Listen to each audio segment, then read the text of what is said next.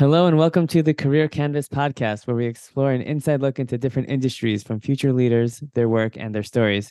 Today, we have the real honor to host Michal Fisher. Michal, welcome to the podcast. Thanks, Ruben. Really excited to be here.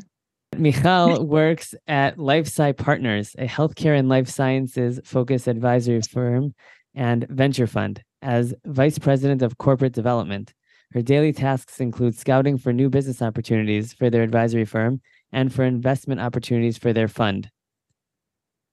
What does that mean? That was a that was a mouthful. All right. So I work for LifeSci Partners, which uh, is a firm that is based in New York, but has offices, or nowadays offices are less important, but has people all across the U.S., uh, particularly in the Boston and San Francisco biotech hubs, as well as all over Europe. And six people here in Israel, and we have recently opened up uh, an Asian office. The firm has nine different businesses, which sounds complicated when you try to present it. So, usually, when people ask me, What do I do? I just say, I work in drugs, pharmaceuticals, and then, the, or sometimes I'll say biotech. Uh, they'll say, Oh, are you a pharmacist? And I'm like, No. So, what do you do? And I'm like, uh, I'll tell you another time. no, so this is that other Sorry. time for everyone who's asked me for what she does. We're going to go a little deeper than that. right.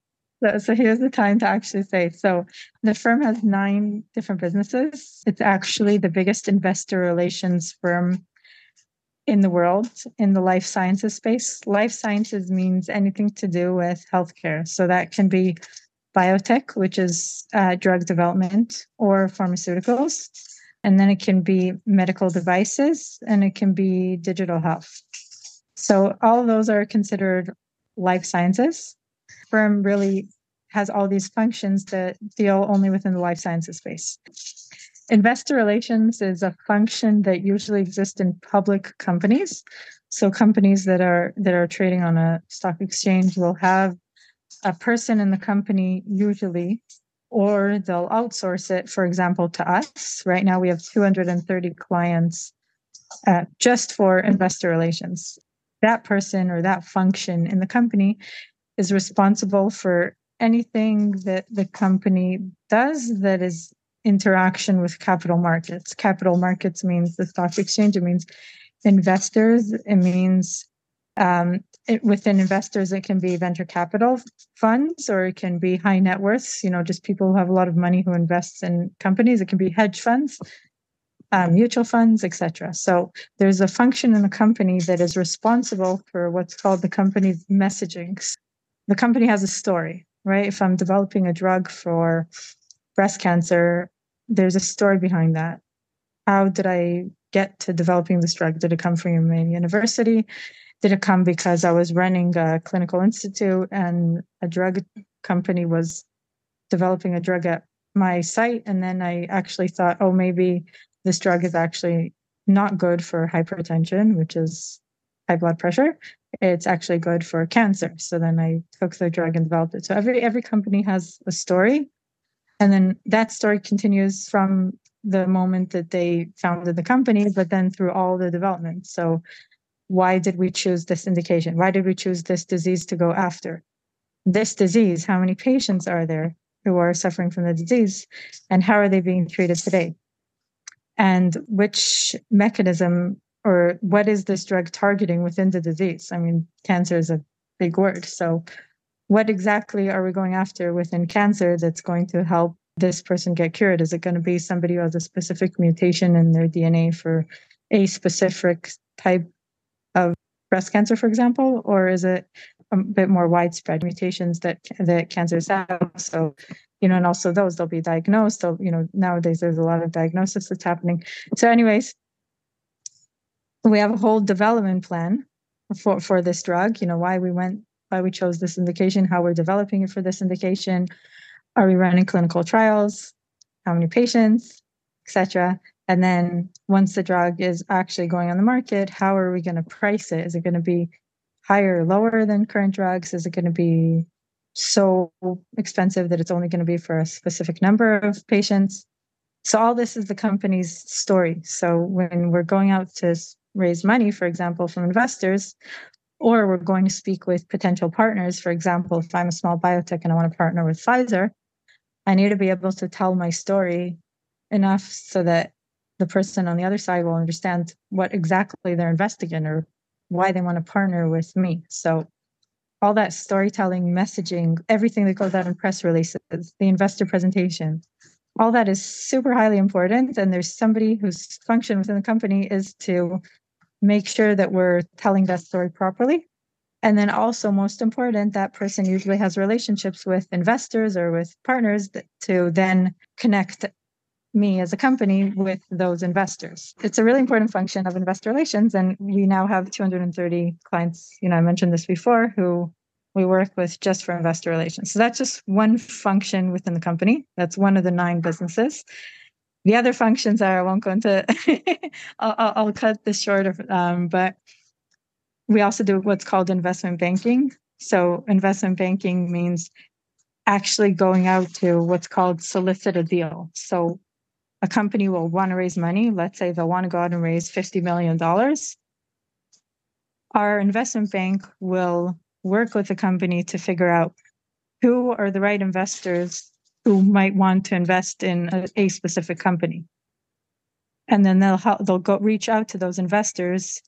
And in, in the US, you have to be licensed specifically for this. It's called a broker dealer license, but they'll go out and speak with the right investors and tell them the story and explain to them why this is a good deal for them to be part of. And then they'll so go and a raise lot of money. storytelling. So, yeah, but then it's it's more you're getting paid. It's the differences between the two functions. One of the differences is is sort of the business model, where in investor relations you're working long term with a company over years and years and years, the business model is just a monthly retainer because you're it's like a salary. It's it's like a you know it's a function within the company so it's like a salary. Whereas with the investment bank you're getting paid on a deal. So we went out and raised 50 million. We got a percentage of that. We're just we're we're there for the deal. So there's nine different businesses. Are you specifically working in investor relations but LifeSci has other branches? Like are you connected to all of them? Yeah so that's a great question. So I spoke about investor relations and a bit about investment banking, um, but then there's other functions that are, for example, executive search. So that means hiring a CEO, a CFO, a CBO, just executive recruitment. So anybody that's sort of upper management, C level, and boards. So even we'll even bring in board members for companies because we can talk about boards another time, but boards is super highly important for a company. If they want to go and raise money they need to have people who've done this before who investors will see and they'll say oh yeah he's on the board. You know i, I trust that he knows what he's doing. I'm going to invest in this company. Uh, so we do invest, we do also executive search. Um, we do what's we do partnering. So that means doing licensing deals between companies or collaborations. We do market research. Uh, we have a group that does um, just kind of filling in specific functions. So like it's called a like CFO on demand. So they'll you know they'll bring in a CFO to work part time for a company.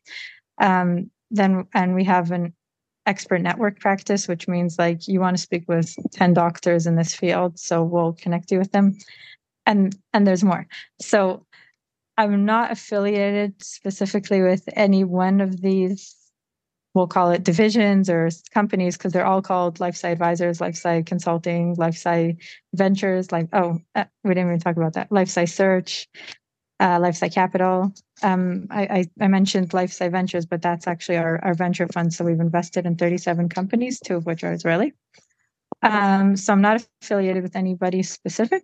Uh, I my role is to bring in business for the platform in general. So if I meet with a company or I meet with an investor, and there's something that's interesting that they're doing that I or we think is something that we can be helpful with, so then I'll connect them to the right people within the organization and then sometimes I'll be involved in specific deals. In other words, like if there's a company that we're working with on something where I specifically have relationships, so I'm able to uh, to join them and, and and do that together. So not you know, I'm just sort of like looking out for speaking with investors, speaking with companies, and seeing what everybody's up to, and then figuring out what where is the company in the development process that and where we can be helpful. So you're like a funnel kind of a thing. You hear very big picture a, a problem, a story that has to be told, a company that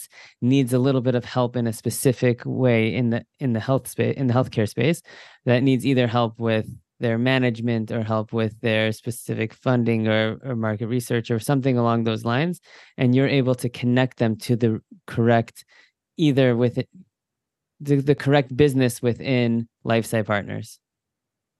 Exactly exactly. And i'll just say that a lot of times i speak with companies many times actually i speak with companies that are very early so they can be you know seed stage or even pre-seed but but they're very early so they're not you know they're not a company that we can help with officially but i'll myself and my colleagues are all always happy to just help companies strategize so if a company is really early and they just want to figure out are we doing the right business model here um, should we be going after a different market should we be thinking about a different indication we're always super happy to help. We're happy to just, you know, help them connect with investors or with companies just to kind of help them move along. Our goal is really to help companies grow and develop. That's that's fantastic. So but you're like a, a great connector. That would be a, a way of describing it. I try to. I mean, I think I it, I think it's so gratifying to know that, you know, a company you were helpful in helping a company move along. I definitely hear that. Helping somebody is there's no better feeling. What you said, uh, seed. What does seed mean or pre-seed? That's a great question. So, generally, the funding stages, um, it can vary. So, in other words, you can have a company that a seed, a seed funding or even a pre-seed. Sometimes there's a pre-seed funding. So that's really, you know, when you hear like an idea on a napkin. So it's like there's nothing really exists here except for an idea. But somebody will need some funding to move it along the way, whether that means, you know, salary for themselves just so they can dedicate their time to, for example, going and filing patents for their idea. They'll need some funding. So so sometimes that can be categorized as pre-seed or either seed funding, um, which will then lead to Series A, Series B, Series C. And it's expected that somewhere, I mean, 2021 and 20, 2020 and 2022 were very strange years um, in this whole process because you had companies raising huge amounts of money for ideas on a napkin or for Series A money. Uh, in my world, you know, you, you we heard it in tech as well a lot, where just valuations were insane. Uh, but you mm. could have preclinical. So preclinical, for example, means like the company is just trying their drug on a mouse, right? It's actually does not indicate very much on whether this drug is going to work at all, but they were raising crazy amounts of money and even going public. So it's expected that after, you know, maybe Series B, Series C, or, you know, sometimes it can be Series DE, but a company will go public. The amounts can vary though. Like you can have a seed round for one company that'll be half a million dollars, and for another company that'll be $10 million. So a seed or pre seed is money before there's actually necessarily a company. It's mostly an idea to try to get them to a company. But at that point, would they have what is called an evaluation? Will they be recognized as a company that's worth anything? Why Definitely. and why do do companies go through so many series? Why do they have to have so many rounds eh, before they go public? So that's actually a great question. I mean, yeah, companies are not necessarily, not very many companies are going public now, but it's, it's still a great question. So at every round, the company will have a valuation because even when you come with an idea on the napkin, that idea is worth something.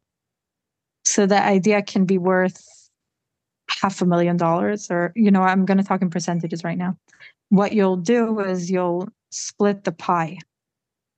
Founder or co-founders they're the ones who come up with the idea. Sometimes they'll have advanced this idea far along enough to bring up the company's valuation. In other words, they'll have spoken to their friends and family and they'll have moved this along without without having a valuation. And then their seed round actually which is their first round will be much higher because they've done this without an official round but what happens that when you have somebody external come in so you have investor a come into the company they're going to put in let's make it easy they're going to put in 5 million dollars right into into the company. Then they're going to have some sort of negotiation with the founders where they say okay 100% is the total value of the company. We the investor is putting in 5 so let's say the valuation of the company is 10 million dollars it'll be 50-50 right? And there's okay. pre-money and post-money right? Mm-hmm. but basically the company will have a valuation and then let's say $10 million right? And then an, an investor will come in and put in another 10 right? Okay. So they're going to have that discussion on how what is that pie looking like how much is each one getting and usually it'll be more than one investor but there'll be an investor who leads the round who puts down the term sheet and says I think this company is worth X amount, and I'm putting in this number. And then they'll either allow for other investors come to come in or they won't, because sometimes investors will want to have a certain stake of the pie. Like they'll say, look, I'm not investing my money if I'm getting less than 25% of the company. So there'll be a lot of pushback between the founders and the investors until they figure out exactly how much each each one is getting to make them all feel good with the deal that's happening. So evaluations then are a way of saying how much money do I think this company is worth. So if somebody has been working on their own and they have a product already made already, they might say to the first investor, the Series A, uh, I think this idea is worth $10 million. If you give me five, then I'll keep five. And that's, that's exactly the number. And then a different investor might come and say, you know, I actually think this is worth a hundred million dollars. And therefore I'm going to let you keep that percentage that, that you thought before that the amount of money that you thought before, but I'm going to make the pie bigger. Is that how it would work between rounds? Exactly. Exactly. So, I mean, you'd hope that your valuation grows with every round. So, I mean, that's generally what used to happen. is the valuations were, were growing with, with every round because the company was actually creating more value. You know, in the tech world, after seed or you know series a you'd expect the company to have raised enough money to be able to sell the product already like you're expecting investors in those rounds will be expecting the sales. Right. That that's an interesting play because once you think that you're worth this and I think you're worth that, it's look, I'm selling. So then usually the valuation is usually determined by some sort of multiple of sales. Got it. Um, so we, we we spoke about before about you expect the value to grow, but unfortunately, the in the past year, um, many companies have had to down round or flat round. So flat round means that they'll agree to the same valuation as the last round. So, for example, if their sales are $10 million, an investor will see on the last round considered a multiple of five as making sense. Uh, so the company was valued at $50 million. But then, let's say their sales um, weren't growing as they expected them to grow. Um, so then the investors might come back and say, you know what, we think that your company is worth $30 million right now. And if you want to survive another day, we're willing to give you the money, but that's at 30. So what happens is that all the investors who came in at the last round are actually getting diluted. That's unfortunate. yeah. So that that's happening, and and what we consider a flat round is um is if is if the valuation just stayed flat. So right. so so it was fifty million. Some companies are Sorry. Yeah. Some companies would be considered lucky to have a flat round these days. Sounds like a challenging time to be in this business. in any business. I mean, this is like tech, biotech, everything. Whereas in 2021, companies could sell a dream, investors would buy it. There was a lot of FOMO. Uh, so companies were just getting insane valuations. Right. And nowadays, everyone's looking at sales, ARR to determine valuations. They're a lot more grounded in the numbers. Yeah. So you were saying that you scout for new business opportunities. How do you go about doing that? Is that mostly people are reaching out to you and and you're filtering them out to the different companies that you have or are you actually proactively looking for companies in the life sciences um, and if i can add to that question you said there was three different parts there was physical products there was pharmaceuticals and there was digital health so that's anything to digital do digital health. health is digital health is that tech in healthcare product. So you'll have software that is used in healthcare.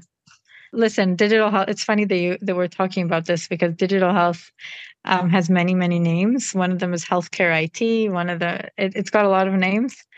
And uh, so a lot of people will know it as something else. And, and actually, you know, a lot of these, you know, sort of softwares that are, you know, helpful in hospitals or things like that, they're not really digital health. I mean, they're they're not really exactly helping somebody get better. I mean, digital health traditionally is maybe a software that'll help you not have migraines or like a software that'll deal with ADHD.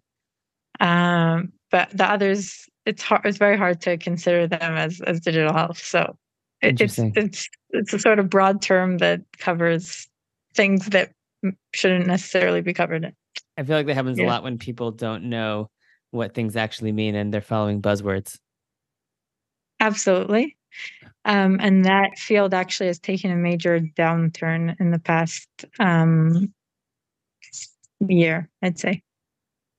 Digital health during COVID, you can imagine everybody was thinking that every, you know, uh, you know, we have all these apps for, you know, for seeing the doctor now. Everyone thought that this is like the new thing you know, this is going to replace the whole medical system. Everything's going to change. And it didn't really. So a not lot yet. of these companies actually went downhill.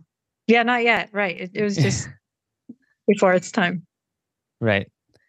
So when, when we're talking about those three different uh, fields, how do you go about finding new business? And if you can give a percentage on each of them, how does LifeSci Partners uh, invest in those different categories? Awesome question. So nowadays, I feel like a lot of the business is coming from referrals, sort of just people hearing, knowing, and then they'll reach out. Somebody will connect them. You know, a lot of it's through investors who who know us, so they'll, you know, they'll just connect us when it's the right time for the company. Um, otherwise, I'm always going to conferences. I'm always looking out. You know, I'm always reading the news uh, to see who's out there who's doing stuff. Um, so LinkedIn has been a wonderful tool for me if I, you know, if I ever want to connect with somebody. Uh, LinkedIn has been very, very helpful. Um, and then where LifeSci's LifeSci's mostly focused, I'd say uh, traditionally, we were doing mostly biotech, so drug development. That's like hardcore, you know, drugs, pills. Um, and, you know, maybe 80%, and then 20% is medical devices.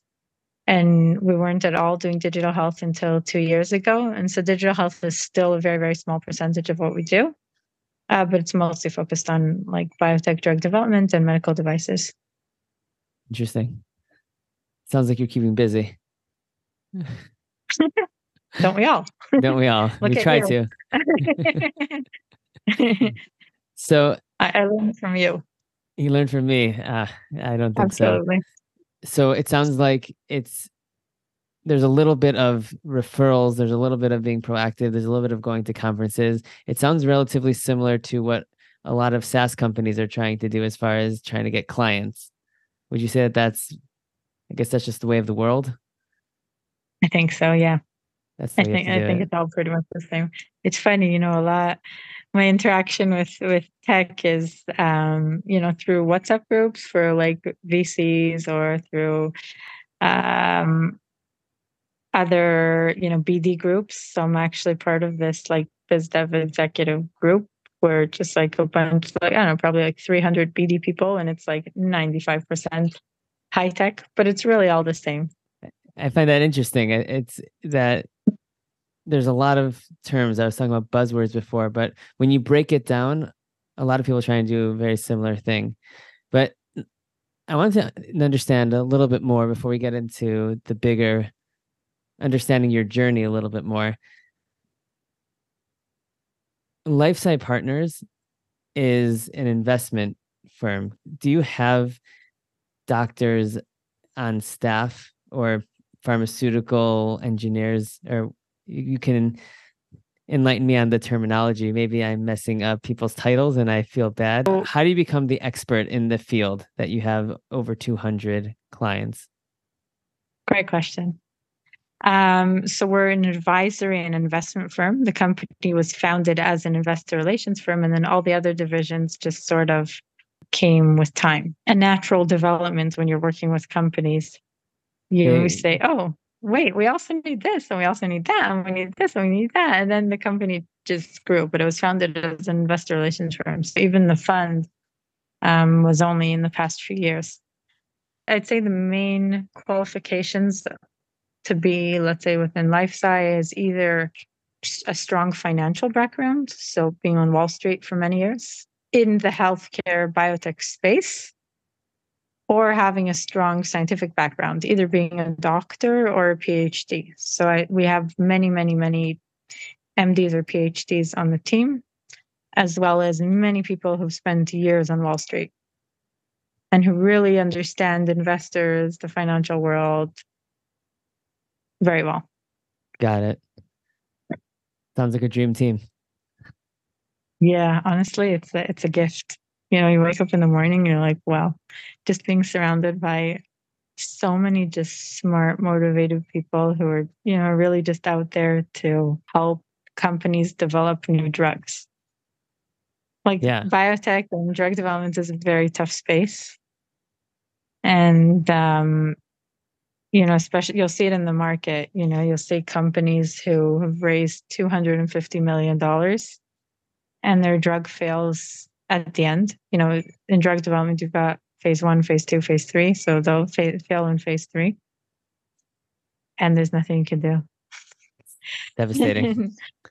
yeah. And so you really have to know the space very well to be part of it. And, you know, I think that uh, over the years, I've met so many people who are really in that space. They could be doing other things, you know, they could be in, in other fields and they choose to remain in the healthcare space despite the challenges uh, just because of that connection. That's really nice.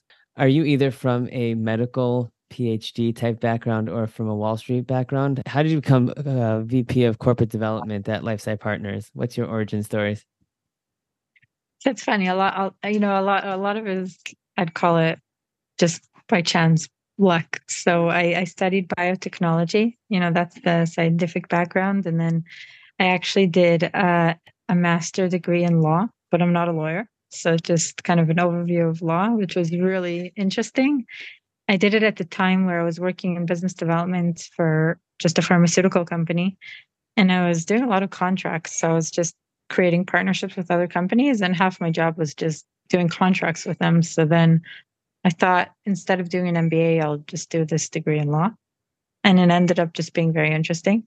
But I'd say, you know, there's sometimes people ask, oh, wait, so how do I, how do I do what you're doing? How do I get into business development in the, you know, in, in the biotech space? And I actually say, you know, I've, there's no really clear cut way to do it. It just, I, I actually finished my degree and by chance, my first boss, you know, took me on. I had a business background as well, because while I was in university, I started a business. It was before the days of AliExpress. So I was importing stuff from China and from the US and selling it here. So he saw that sort of biotech background with business and he said, Oh, why don't you come do business development for me?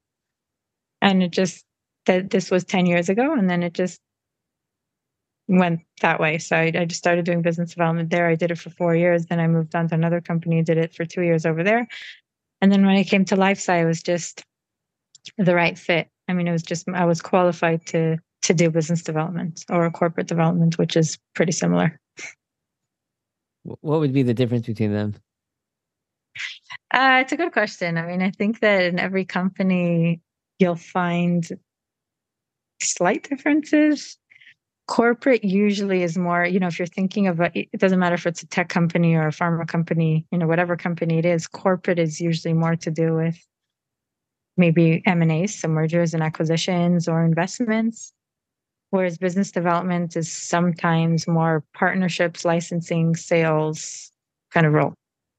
But it's really like in, in most companies, you'll find that it's kind of the same thing, or, you know, sometimes you'll have the same function doing both. So I think it really depends on on on where you are and how they what they call it. Interesting. Yes, it, it seems like a lot of times job descriptions there's not like a uniform way of having a job description. It just depends on what the company wants to call it. So you had a strong background in biotech. You spent time opening your do you still have that business or that business went away? I actually gave uh, just about a month ago I gave away the last bits and pieces that I had still over here. I just gave it to somebody and I said, if you want to go out and sell these last few pieces of, of stuff that I have, go ahead um, and keep the money to yourself. it, it, was really, it was, it was really fun. Um, but obviously, once I started my job, you know, in the field that I love, it was just like, okay, I'm not going around selling like clothing or like household stuff. It was just, it was just like, you know, I was sort of dedicated to this career path. That's um, great. So yeah, yeah. So the business is officially finished. Yeah, I think years ago. I just sort of but, left some stuff hanging around. But it lives on inside of us all. So, so you spent, so you had some uh, experience being an entrepreneur, which probably helps you also relate to entrepreneurs that you're that you're talking to. These you can understand the drive and the passion a little bit. And you said luck, but it sounds like you were also qualified to be lucky. Is that is that a fair statement? I think it's being in the place, the right place at the right time. Like at, at that time, I could have gone um, to any other career path, which was not necessarily business. Usually, companies will hire somebody for a business development role after they've been through other roles. So they've done marketing or they've done operations or they've done sale, you know, they've done roles in the company and then they'll transition to business development. Whereas um, here, he just took me out of university with a small business on the side uh, to do this. So it's, so it's a rare situation. I haven't heard of many cases like that. Um, so, so, so in that sense, I feel you know lucky to be in the right place at the right time.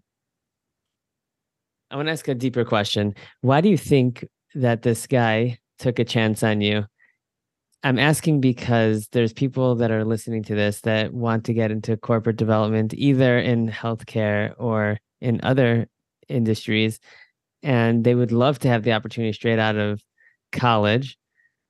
Should they go get a side job? Do you think it was really anything technical, or was just there was a connection that was made? Well, how would you attribute getting that first gig? I think a lot of it is personality, certain personality that you want to see. I'll give you this example. If I were to hire somebody out of university now, I'll tell you what I'd be looking for. I'd be looking for somebody very, very, very driven, somebody who can process a lot of information, who's going to spend every second of their day trying to learn the field they're in. So, in other words, they'll be lying in bed at night. They're going to want to read about the news in the field, like who's been doing this, who's been doing that, what did that deal look like? Um, so, for example, I'm signed up to about five newsletters, which I used to read diligently every day. and unfortunately, I don't, but that gives you so much information about what's happening in the field. So, people they'll be they'll just have this crazy thirst to learn whatever there is that whatever it is they're doing it has to be people who are not scared to just talk to new people and you know you, we used to use the term pick up the phone. That doesn't happen these days. I mean nobody call like, cold calling doesn't really exist or i mean at least in my field you know it doesn't really exist so much anymore. I think we're using mostly digital tools. We're mostly messaging people on linkedin or meeting people at conferences but it needs to be people who can have that feel of what is the other side going to want to hear to make them want to speak with me what they're they're going to be constantly thinking about the other side so i'm speaking with somebody and and and this can be different between people but they're going to be able to understand what is it that's going to make that person want to continue that conversation now and in the future so they're going to be great at developing relationships um, so i think a combination of all of that is what will make somebody sort of land a job like this. Got it. I knew it wasn't just the business that you had, but that's telling of the personality that you had, the being a go getter, making, uh, being able to work with people, understand how to price something so that people will buy it, making the connections and relationships with the the big factories that you're importing from. I guess that all sort of pulls together. Yeah. Right.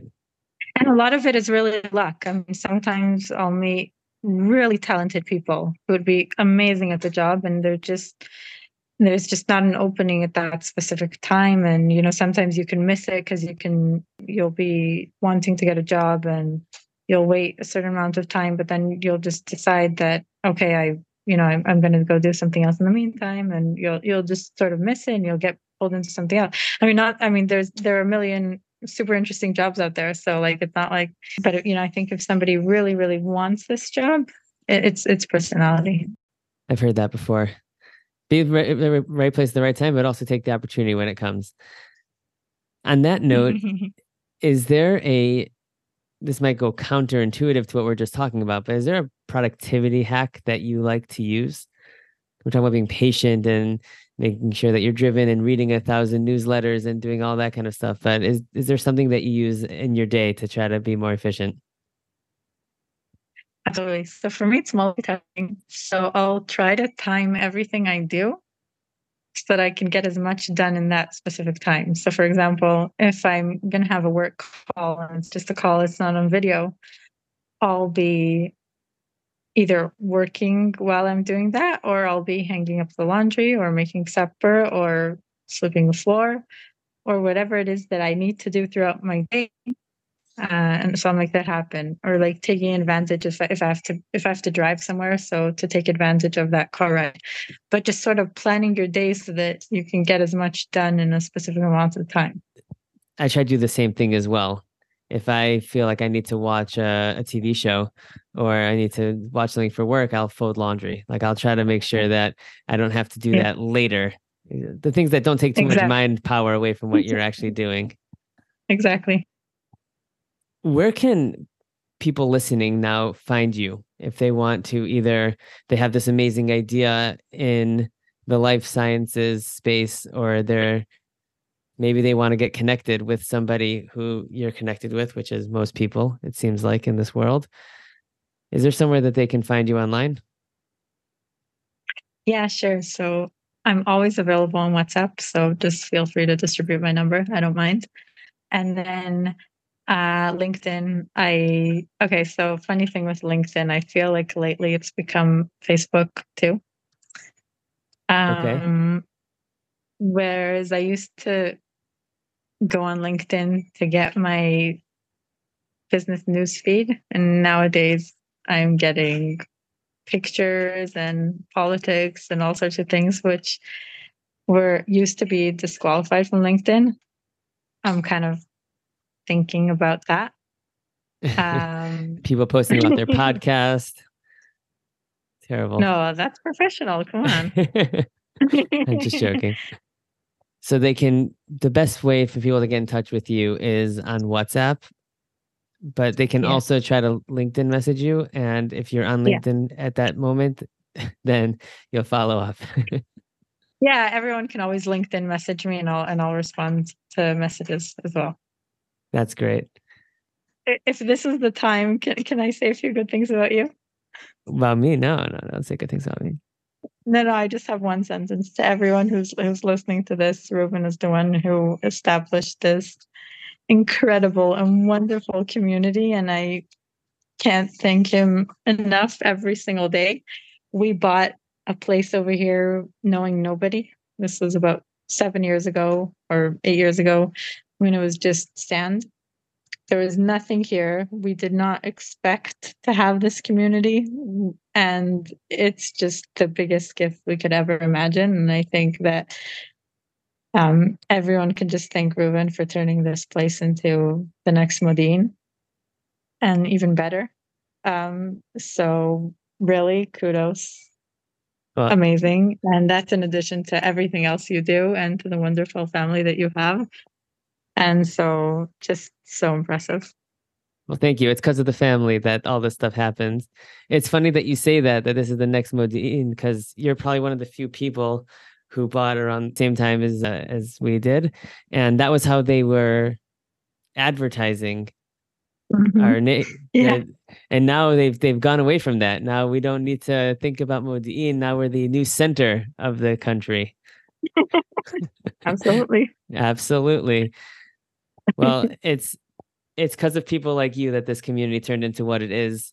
Your home is always open. Uh, people who and of all walks of life just coming in and just they know they have a comfortable place that they can they can be in and it's really uh, i guess it relates to how your professional life is just connecting and we kept connecting with people helping them reach their potential and helping learn from them so thank you for joining michal this has been really fun and you can find michal online whatsapp linkedin but be ready to be inspired if you if you if you reach out thank you so much Thank you so, so much. All right, everyone. Peace out.